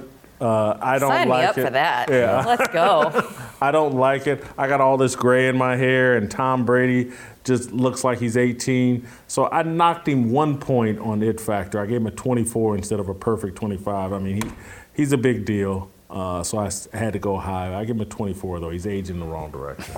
There's no more it than Tom Brady. He is the it factor. Everybody knows him. I mean, whether you like it or not, if if he's turning into this celebrity, like you say, and he is, he's it. He is the it man right now. Well, let me let me let me cut to the chase here, Jill. If Tom Brady hops in your DMs, are you responding?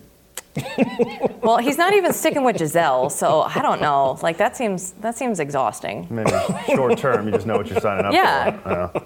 Yeah. Um, so my icebreaker when you know you go into a new group and they say tell us something interesting about yourself, mine is always that I've showered with Tom Brady. That's how much of an it factor this person is, and so he gets a 25. All I, right. I have uh, showered with Tom Brady. Just so I've got him at a 73. If you he slides guys, into TJ's Jill has him it's at a 79, 78. I got him as a grease fire. You guys got him as a smoke, Smoke show. Uh, probably more.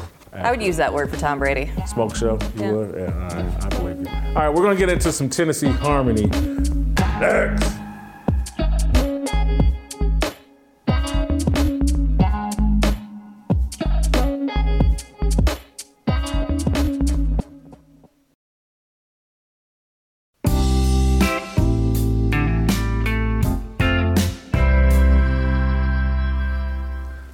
Right, welcome back. Time for some Tennessee Harmony, and we got a packed house. Uh, Pastor Anthony Walker here with us, as always. Uh, TJ Moe and Dave Shannon in studio with me as well. Uh, we're going to talk about Tom Brady from a more biblical perspective. Uh, before we do that, we'll ask that uh, Pastor Anthony bless the conversation, and then we'll get into it. Father God, we're so thankful for this day and all the blessings that you've given us. Father, bless us in this discussion. Uh, Father, we pray that much will be gained and that you will be glorified. We're thankful in Jesus' name. Amen. amen. All right, amen. Uh, I want to start here, and and Anthony, I'm going to ask you to go last because you're going to be the final authority here. But we've been talking about Tom Brady and Gisele Bündchen and and I think a lot of people, someone like myself, would be would sit there and kind of go, "Hey, they're kind of equally yoked. They're both power couples, and blah blah blah." And and and then I said that to myself this morning. I go, "Well, hold on. What does equally yoked mean?" And that's what we'll give Anthony final say so. But I want to TJ and Dave, you guys are both married. You're both Christians. What does equally yoked mean to you? Dave, we'll start with you, and then we'll head over to the other side. Yeah, so growing up in a charismatic church, it was always um, understood that equally yoked means marrying someone or being with someone who held a Christian worldview and perspective just like you did. So if you were going to marry a woman, you didn't want to marry someone that was outside of the Christian faith you wanted to marry someone that was inside the Christian faith. And, and, Pastor Anthony, I'm sure I've heard him talk about this before on the show. I'm sure he's going to do a great job talking about it again today. But ultimately, it's the idea of pulling the weight equally together. There was an Old Testament idea about. Uh, two animals, two ox, not to tie a donkey to an ox so that they could actually bear the weight. The ox would be move further or faster than a donkey and it wouldn't be even, and so you didn't get the grain or the work done that you need to get done. It was unequally yoked. They can't run together well. And so if you put the ox and the ox together, they could be yoked together through this piece of equipment, a yoke that would bind them and they would be equal to be able to do the work that they needed to do together. And that was used and taught to us to say when you marry someone, you want to make sure that they share with you the same biblical worldview and ideas so that you can run together, be sanctified together, operate and work together in the things of God and in the world, pulling the same kind of weight and worldview. That's a great analogy. My understanding is, is the same or at least similar. Um, practically it is being with another believer so that you guys have a, an objective morality right? So we both agree that the bible is correct. And so we may have our different opinions but there's an objective morality right here we can go to it. So we're talking about divorce. Well what's the bible say about divorce? Well without infidelity there's no excuse for divorce and so we can both go to that. We both have the same values, the same ideas and the biblical worldview that Dave was talking about, so that we can go to this objective morality and follow that together. Otherwise, you're always, again, subjective morality. It's just, what are you mm-hmm. feeling today? Who's got the more compelling argument? And once you start going down that road, well, it's destined to fail because there is no final say so. The, the better arguer is always going to win, and then the other person is just going to bow out. And so Anthony, before we hear from you, I think the world and as kind of like equally yoked. Does, does she have a career like you have a career? We've added all these worldly values to it.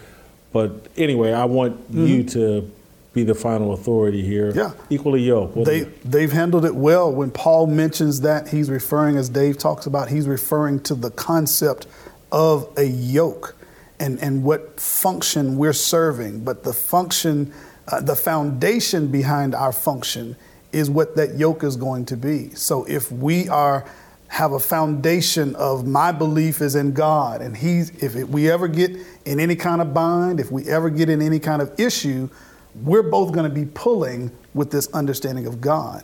But if you don't have any belief system or anything related to God and I'm pulling from God, when adversity comes, we're not going to be able to make it through this.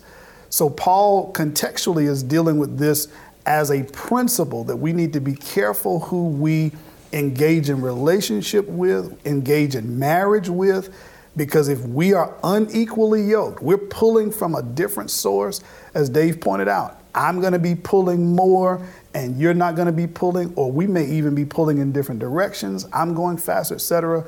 So Paul is dealing with that concept, and, and yes, it plays a major role because of all the relationships that we get in.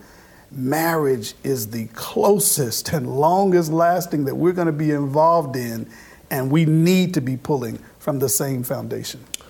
Don't want to, I'm reluctant to have us discuss this from a non biblical perspective, but I, I, it leads me to want to ask these other things that the world puts on, you yeah. are any of them relevant? Or are, are they concerns like in terms of, well, are you both educated at the same level?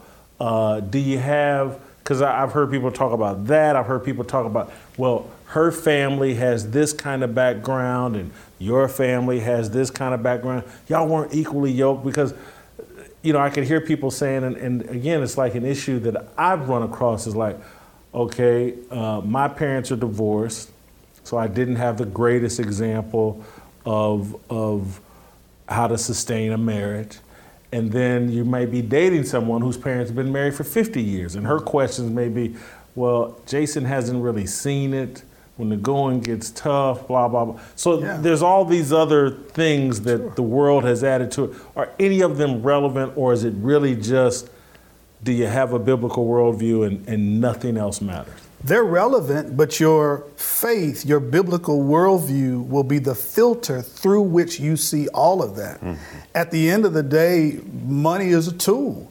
Uh, and, and however we best use this tool and however we function with it it just serves its purpose as a tool. However, if I see money as a means to gather my identity, my worth, my value, and not God's word, then yes, money's going to be a huge issue in our marriage because you're pulling from it from a, hey, I make the most this or I do the most this. Whereas from a biblical space and what God is looking at, He cares more about what our spiritual life is about and all of these other things will find their place. So they're still relevant issues, but the yoke, contextually, what he's talking about is from our foundation, our understanding of what we're really pulling from.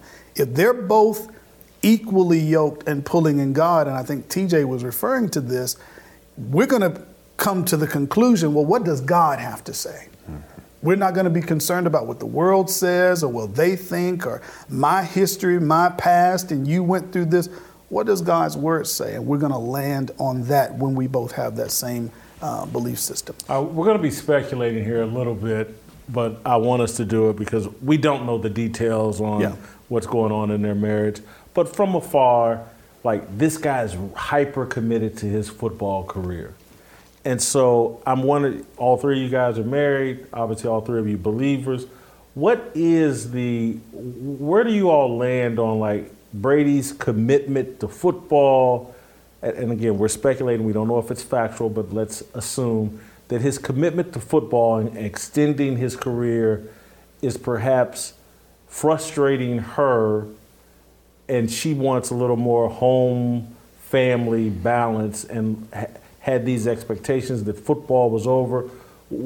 Where, and Dave, we'll start with you. Where, where do you land on that in terms of how you conduct your career and, and your thoughts, I guess, on, on Brady's perhaps overvaluing of this football career over his family life? Yeah, whew, that's a lot. that's a huge yeah, that's question, a whole man. Lot. Yeah, so let me let me start at a couple different. Let me start at this one place. When I go into a situation when it comes with marriage, the first thing that I know before I ever walk into the room, before I ever examine the the facts of the situation, I know one thing for sure: whatever is going on, it's the man's responsibility. I don't even have to hear the rest of the case to know whose fault it is, but I know it's the man's responsibility of the marriage and the situation. I know that for a fact. So whatever is going on with him and his wife is his responsibility. Mm. When, it, when it comes to um, whether, and, and, let me say this too, Jason, uh, I think we need to back up for a second and remember what we're talking about. Uh, you asked earlier if we can talk about, uh, you know, the secularization of the being married and being unequally yoked. I want to remind us that when we're talking about marriage, we're not talking about a secular institution.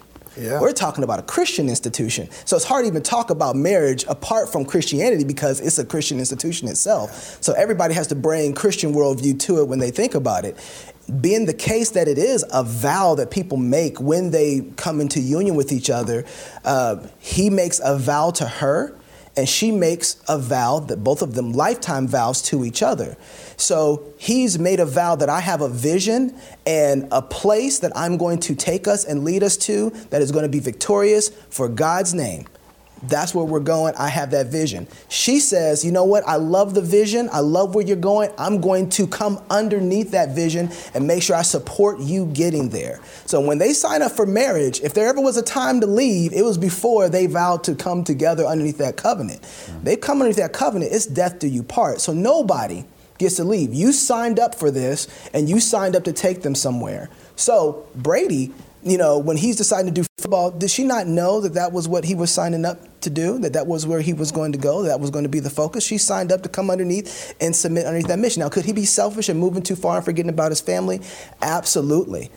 But she still signed up for all of that, right? And so, in one sense, is it being too much? Yes, but I'm here for that. And I'm going to pray that you start seeing that the value of our family and the vows that you made to me are greater. You didn't walk Tampa Bay Buccaneers down the aisle. You walked with me at that mm-hmm. aisle, made a covenant with me till death do we part. So I'm not leaving you, even though you're acting insane.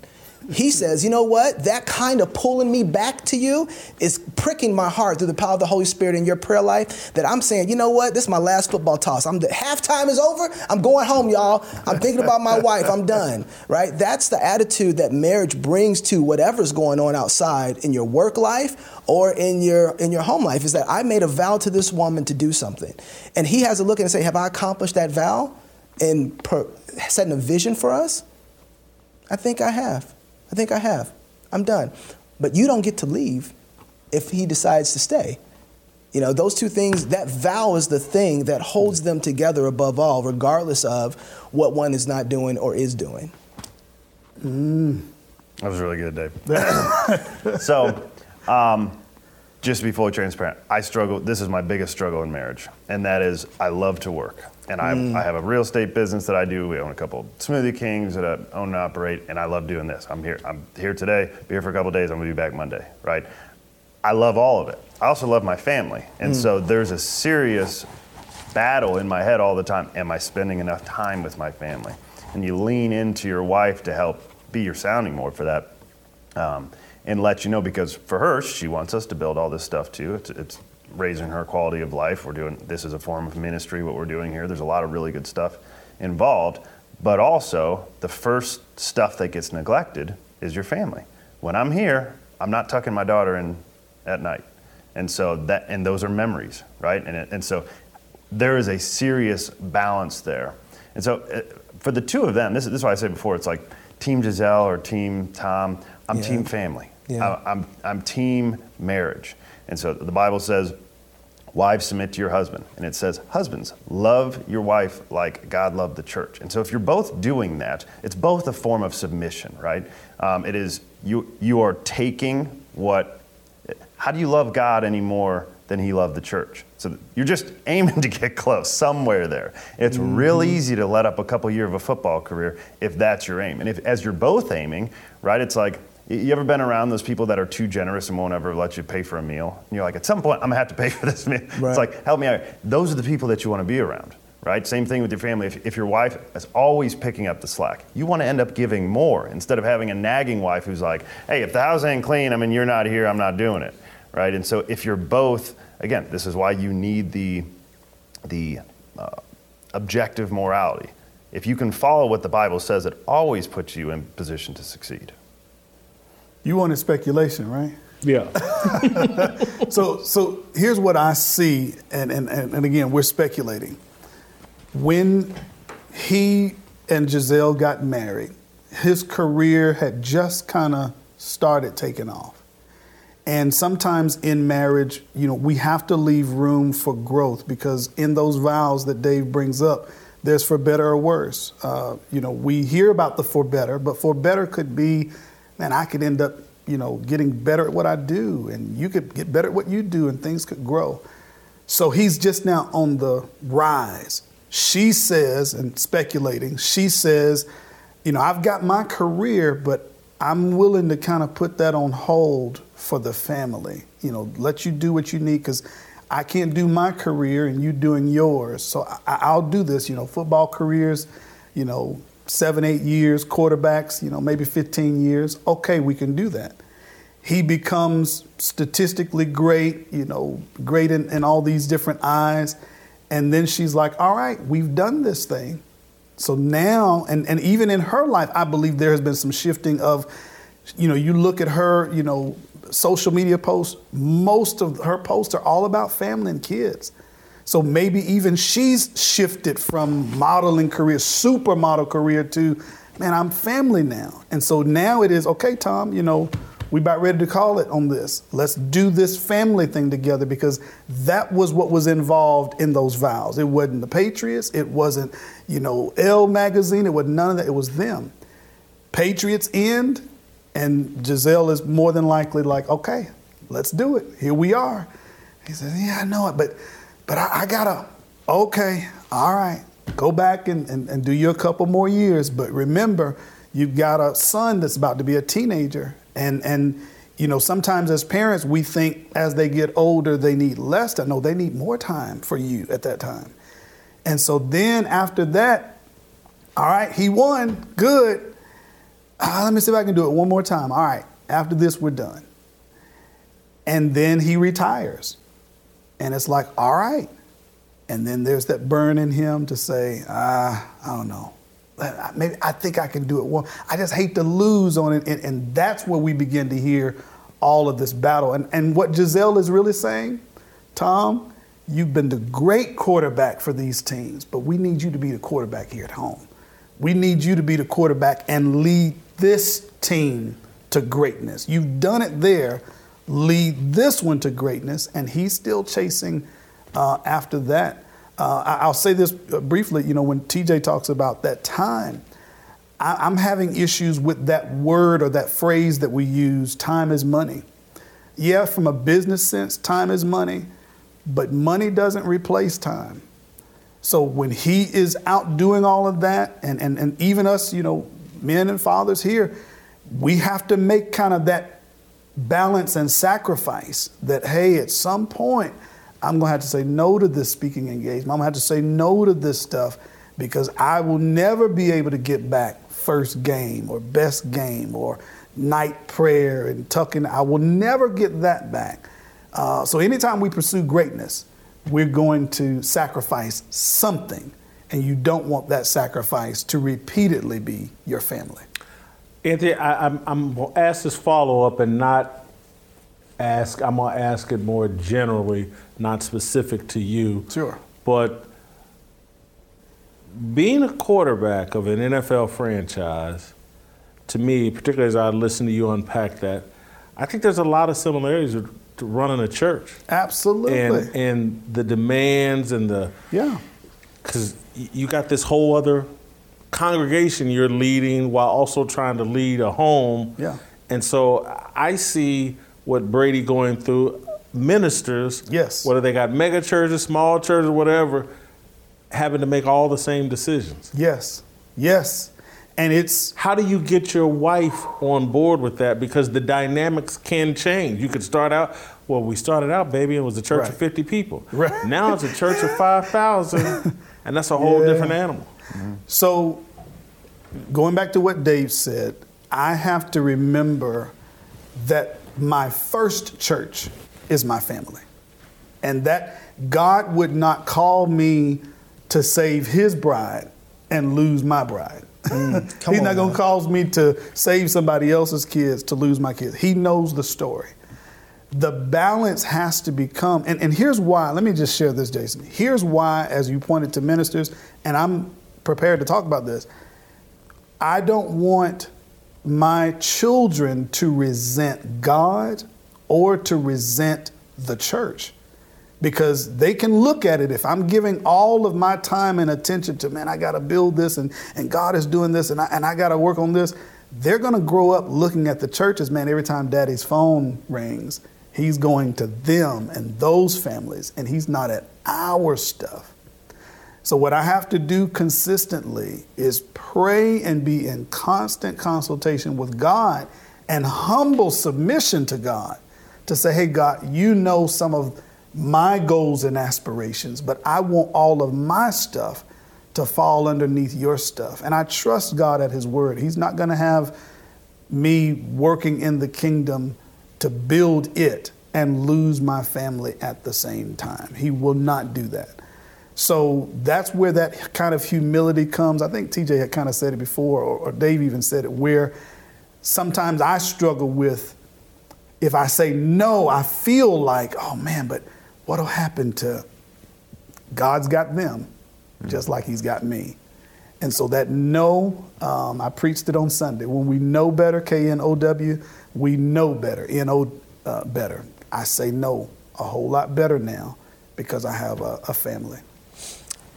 Yeah, I was going to say too, we have to remember biblically the thing that validates him to hold the office of the church is his family. Yeah.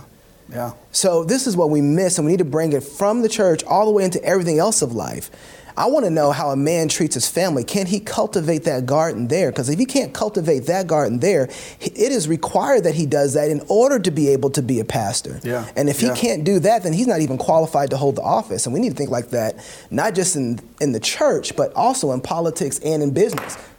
Hmm. You just took. I Oh, he wasn't planning to go there. there. You just took me to Herschel Walker. Yeah. And the conversation we just had yesterday with Royce, I, I think Herschel Walker's failures with his family, horrible look. It is, And, and yeah. it, It dis- it disqualifies dis- most of Congress, though. Huh? Disqualifies most I'm of Congress. I'm not mad at that. Let's Yeah. do it. It does. Let's I, go. am Let's with you. it. I'm just, It does. I mean, Raphael Warnock's wife right now is accusing him of abuse, right? So Yeah. that's his opponent. So I'm just saying this that's politics. But you're exactly right.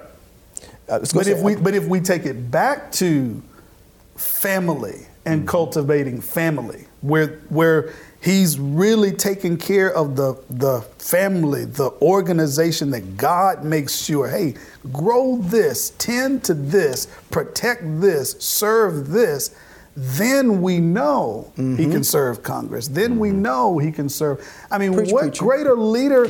And that's where I'm saying, even with with Tom, like you have done all that you could statistically. His records are so far pushed out of there, and I know they're so. still won't call him Patrick, ever. Eh, Well, I won't do it, but he's he's pushed it so far out there that even these young guys come, they won't be able to reach those numbers. So let me play devil's advocate for a minute. Oh, and I'm, shoot. And I'm thinking about this in real time, but I, I'm going to argue on Tom's behalf. Shoot. Um, couldn't he make the argument that like five months out of the year I'm tied up, four or five months out of the year I'm tied up.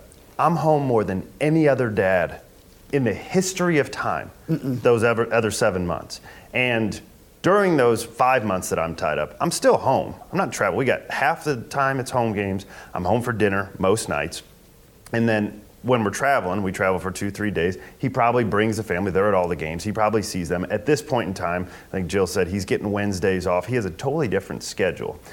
Most people in the history of the world are out hunting all day long. They're not sitting in the home uh, raising the kids. That's the wife's job. And there are still tons. It's not the wife's job, but I hear you. Go well, ahead. uh, well, it actually has been the wife's job throughout history, though. No, no, but the hunter gatherer stuff. We're having a biblical conversation, though. Yeah. When- I'm gonna, I'm gonna, I'm gonna With- take I'm gonna take your pitch because I don't think any quarterback can say that in the NFL. I'm here more than everybody else. No, you got to perform. It shows up on the field. You got to win. Mm-hmm. When your wife is not happy, I don't care how much time you're spending there. When you're supposed to be cultivating that ground, it's like, well, I'm gardening all the time, but do you have any fruit in that garden? And so I, I would, and we would never in any other business. Wait, man, I look at the stock markets all the time. I'm on the stocks. You don't make no money. So it really don't matter what you do if you're there well, but the it's time. expectations is what I'm getting at, right? So is Yeah. it because oh well we got plenty of money you could just retire now? Well, it, no, no, no. I, I, TJ, I hear you. I hear you. I get it. playing devil's advocate. I'm No, thinking no, through no, it in no. real time. I got, I got. He's like, don't send them bullets what, my what way. I, what I could say. I think he should retire. But even, even, even to look at it in, you know, Jason brings up ministers. I could look at it in my perspective. When I'm, you know, my family, they attend my church, right? But daddy's at work. Mm-hmm. And when people are coming and talking to me, yeah, I'm still daddy, but daddy's at work. Like, am I really there? And and the other side to this that I would argue, even with Tom, when you say, you know, well, he's at home more than any other dad, she's going to be dealing with homework and you know curiosity and questions. She's hearing all day long mom mom mom mom mom mom mom mom mom while he is studying playbook and analyzing tendencies and going all that kind of stuff. And then after the season he's vacation dad oh he's loads of fun then. And he will do that all summer long and then she's got a deal and he's got a deal. She's i believe saying as we speculated she's like look here you need to be here helping with the homework sometimes. You need to well, be. that's speculation. He could be helping with he could- homework. he could- be doing yeah, a lot. that's- that's what I said. We're speculating. But I'm saying you're very much speculating in one direction. We- we- Yeah, I- you, I'm you, he could easily be super dad, could which a lot of these guys be. are, who be. are helping raise their kids. And you would not ask a coal miner who's gone a certain amount of weeks out Sure. here and all that. Hey, baby, it's time to come home. I know we're going to be poor, but uh, I- it's time to come home. Forget your man's job. And Tom, what he's saying is, I'm providing. I know we got millions of dollars and we're good, Yeah. but this is what a man does. You go out and you work, and this is where I get my fulfillment. Yeah, especially say somebody in the military, right? Right. Guys who are in the military, they go out and they fight for us. I'm totally fine with They that. got it. That's why my point is, yes, you might have a job that might take you out of the family, but you're still responsible for cultivating cultivating that family. Mm-hmm. So it doesn't matter even, even how much time. If you need to spend more time, to spend more time. What matters is the fruit that's coming out of that. And if the fruit that's coming out of your marriage is divorce, then you have to take responsibility for how you've been nurturing that garden, regardless of how much time you've been spending there. And secondarily, because I agree with that 100%. Secondarily, you may be doing everything right, and you married somebody who's you're not equally yoked with, because somebody may have very unreasonable expectations, and you don't have this this uh, objective morality, and it's like she's just decided this is the way it's going to be, and there is no talking her out of it. Yes, but I don't want to take the responsibility and the leadership away from a man to cultivate a woman who doesn't even like the place she's in right now. We, I want to remember that we're having the man look and act like Christ, who has a bride that didn't want to be with him. And he went and mm. died for her and brought her into conformity with him. We carry that responsibility, like you quoted Ephesians earlier. I'm going there. I'm going there. So we, when we talk about responsibility, the house is a mess, no mm-hmm. doubt about it, but it's our house, and we have to clean it up, and we can clean it up. Let me share that passage, Jason. I'm going to go. Ephesians 5 22 through 33 is the full context, but I'll look at a couple of them that, that TJ even brought up. Verse 22, he says, Wives, submit to your own husbands as to the Lord. For the husband is the head of the wife, as Christ is the head of the church, and he's the head and the savior of the body. Ephesians 5:25 Husbands love your wives just as Christ loved the church and he gave himself for her. Now before I get to the last verse, I just want to you know deal with that. He's as as Dave just pointed out, he's loving the bride. And when we think about the church, we're not always the best bride to Jesus. we we are we, we talk back, we're disobedient, we're not submissive, we don't do it. But he loved us in spite of us. And that's how we're to love our wives. So there's a point where, yeah, I could say, well, she don't do, she don't do, she don't do. And Jesus is looking down and saying, and? like, you don't do, you don't do, do. Okay. But then notice what Paul does at the end of this, which is what really, this is one of the things I share whenever I marry couples. Verse 32, he says, This is a great mystery, but I speak concerning Christ and the church. Mm. So, Paul, I don't have the time to really deal with this, but I'll just share this, Jason.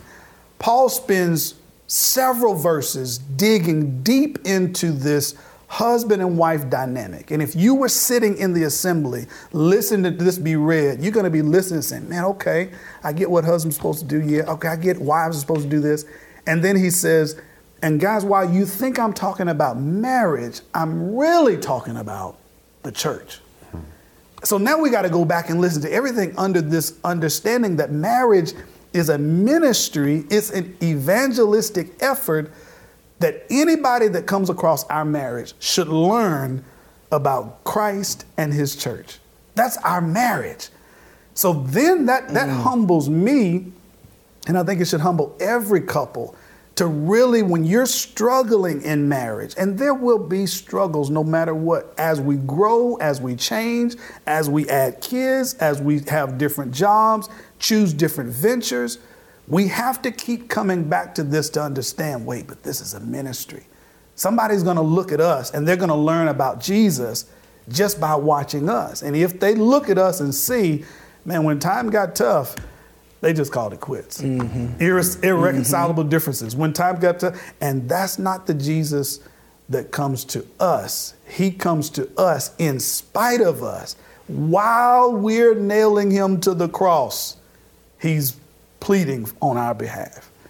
And, and that's where, you know, and I think, you know, we, we have our perspectives, but I think at the end of the day, what we're all saying here is wait a minute, Tom, Gisele, no matter what you guys are fighting over, we should be looking at the family. Mm-hmm. It's not modeling career, it's not stats, it's not his career, her career. It's, we got to look at wait, what's really at value here? Because those kids now are even going to learn something from this. Mm-hmm. They're going to learn how do we function with life and marriage when it gets tough. I, you know, I get what to some level the struggle that some men have as the balance of time. I deal with it myself, so I, I get it. I get sometimes, and, and you know, hearing my wife and, and really listening intently, I get what they feel like sometimes while we're gone all day, you know, dealing with. And they say, man, but we've been, I've been here, I need you. Sometimes, you know, we just need each other. Apart from kids, we need that time. You know, how much of that time is time? You know, like said, we've been speculating, but if that has been cultivated well, if he's been there, that will kind of extend some of that grace. It can. Mm-hmm. But if it's not, and you know, obviously we're seeing some seeds of this. So again, I- I'm saying all that to say we got to pull back and look at hey, our marriage should be a ministry that points to Jesus. I got time very quickly. I want to squeeze one more thing in. I want to apologize to people back in Dallas, but I do want to squeeze one more thing in. I'm going to give TJ and Dave 30, 45 seconds to answer this question. Anthony, you can take a little longer. Uh, spouses. Yeah. What advice, or men that are watching, what advice would you give a driven man, career oriented man? What advice would you give him about potentially marrying a woman that also has a career based life, driven career? I'm someone that uh, never really wanted to be with a career woman just didn't think it would work for me. Uh, but what are your thoughts? What is the Bible? Maybe the Bible has a position on this. What do you think about someone like Tom? I, I say say Tom Brady has no business marrying some supermodel with a, a huge career. He should have married a homemaker. Yeah. Um, so, real quickly, there's two things I want to think about. Um, the metaphysics of a woman. Who is she and what is she for? I want to marry a kind of woman that knows she's a woman and knows that what she's for and fears God above all. Because I don't care what her career is, if she's a woman who knows what she is and what she's for, she will easily jump underneath the mission that you have and will be all in on having kids, raising kids, and seeking to raise those kids in the fear, raise those kids in the fear and admonition of the Lord. I don't care what her career necessarily is. I would say be careful of certain in- environments or places where it's not godly for a woman to be. Let's just put those outside of that category. But if a woman is working and she fears God and wants to be a woman that loves her husband, find that one. Find her, not the one who is uh, not concerned about being a woman who knows what she is and knows what she's for and doesn't fear God. Those things, you run from that. Uh, this is this is not a biblical take, so just my own deal. um, my wife, I, she's told me this, married me because I was driven. And so that was part of her attraction to me. And so it's a little easier for her to deal with knowing that I, I Mhm. love to work, right? She knew that. And that, part, of, part of that is an innate desire that God gave women. That men are supposed to be the providers. Well, when you see a, a really driven man, you're probably going to be provided for, and that all makes sense to him. Um, but it can always go too far. And I'm guilty of it going too far. And so you, you sort that out at the beginning. The, the amount of conversations we had, we went through marital counseling and all that, but prior to that, I had been through personal counseling myself, doing self discovery and all that. And you learn how, how to have open dialogue. engage in these conversations. Like, hey, what do you want to be a mom? What kind of mom do you want to be? Are you interested in having a career? Is that more important to you than ever staying home? What does this look like to you? What are your real desires? They may change, but today, how do you see this going? Because I know I thought through my life at this point, and I know I think I'm going to be working, and I'm probably going to be working several jobs and doing different things. And so when you have those upfront conversations, it's much easier in year six to go back and say, "So this is where we were before. Are you still in the same place?" Going back to unequally yoked uh, in the foundation of what we, how we make our decisions. Um, it takes a lot of spiritual maturity for both spouses if they decide to be driven. Okay, but if we're understanding, I'm loving what David's saying here. We're understanding what God is doing through our marriage. We're understanding what we're to do as a man, as a woman let that be the filter through which we see everything. Um, from a practical sense, we have to ask the questions and we have to give the grace and space for growth. I can say, even from a personal standpoint, I didn't know that my ministry would be where it is at this point when we got married 14, 13 years ago. So if I wanted 13 or 14 years ago. 13 your wife. years ago. Okay. 13 years ago. That's when your wife. If I if I wanted if I wanted to be um, where I was then, and I wanted her to be where she was then, then if any change happened, that's going to really rock us. So, from a practical sense, we have to give each other that grace and space to grow. And then, as TJ just brought up, which is a part of the counseling that I give, we have to make checkups on this every so often to say, okay, hey, some things have changed. When we got married, my wife was working a professional job. I'm working in ministry, etc. We have a child. Things change, perspective change. She's like, you know, I love this job. I love what I do, but I really want to stay home and take care of the kids. Like I, and if I do that, even in that sacrifice, it helps you to be able to do even more of what you do. Like it all function. Mm-hmm. But if if I was the well, man, you were bringing in X amount of dollars a month, and I'm so we have to give each other that grace and space to grow. It can be done, but it can be difficult as well without a spiritual base and mm foundation. Mm-hmm. Awesome job, guys. Awesome show today. Uh, wow, we had a marathon show. Uh, I hear some harmony playing. That means we'll see you tomorrow.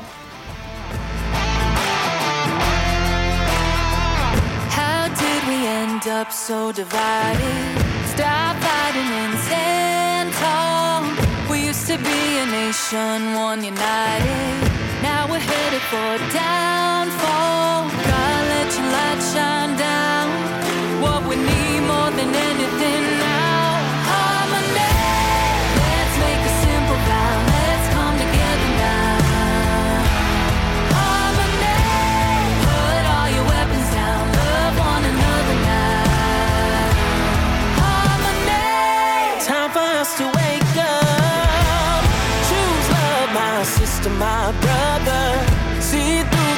Tell